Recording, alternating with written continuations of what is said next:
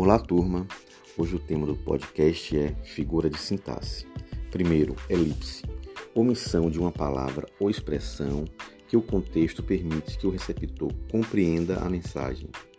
Chegamos tarde ontem. Quem chegou? Nós. Zeugman. Omissão de palavra ou termo já expressos na mensagem. Abra esta caixa enquanto eu abro a outra. Hipérbato é a troca na ordem direta dos termos da frase ou de nomes e seus determinantes.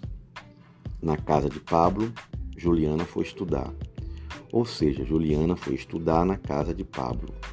Polissíndeto, repetição de conjunção, geralmente o é ou nem. Exemplo: as ondas vêm e vão e são como o tempo. Nem canto, nem danço, nem escrevo, nem desenho. Assíndeto, omissão de conjunções ou conectivos. Normalmente se usa a vírgula. Exemplo: Eu tive ouro, tive gado, tive fazendas. Eu usei vírgula e não conectivos. Anacoluto, período iniciado por uma palavra ou locução seguida de uma pausa. Esse relógio bonito você devia comprar. Ou seja, a ordem seria a ordem direta. Você devia comprar esse relógio bonito. Pleonasmo. O significado da frase é intensificado por outra palavra com o mesmo significado já dito anteriormente.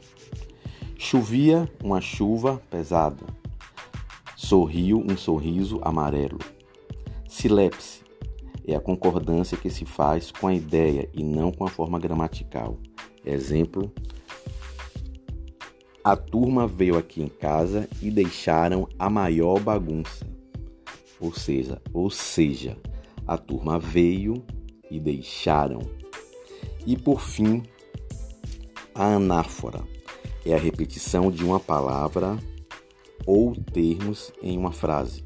Exemplo: quando eu não tinha nada, eu quis. Quando tudo era ausência, esperei. Quando tive frio, tremi. Quando tive coragem, liguei. Bom, espero que isso aí ajude a vocês a fazer o exercício.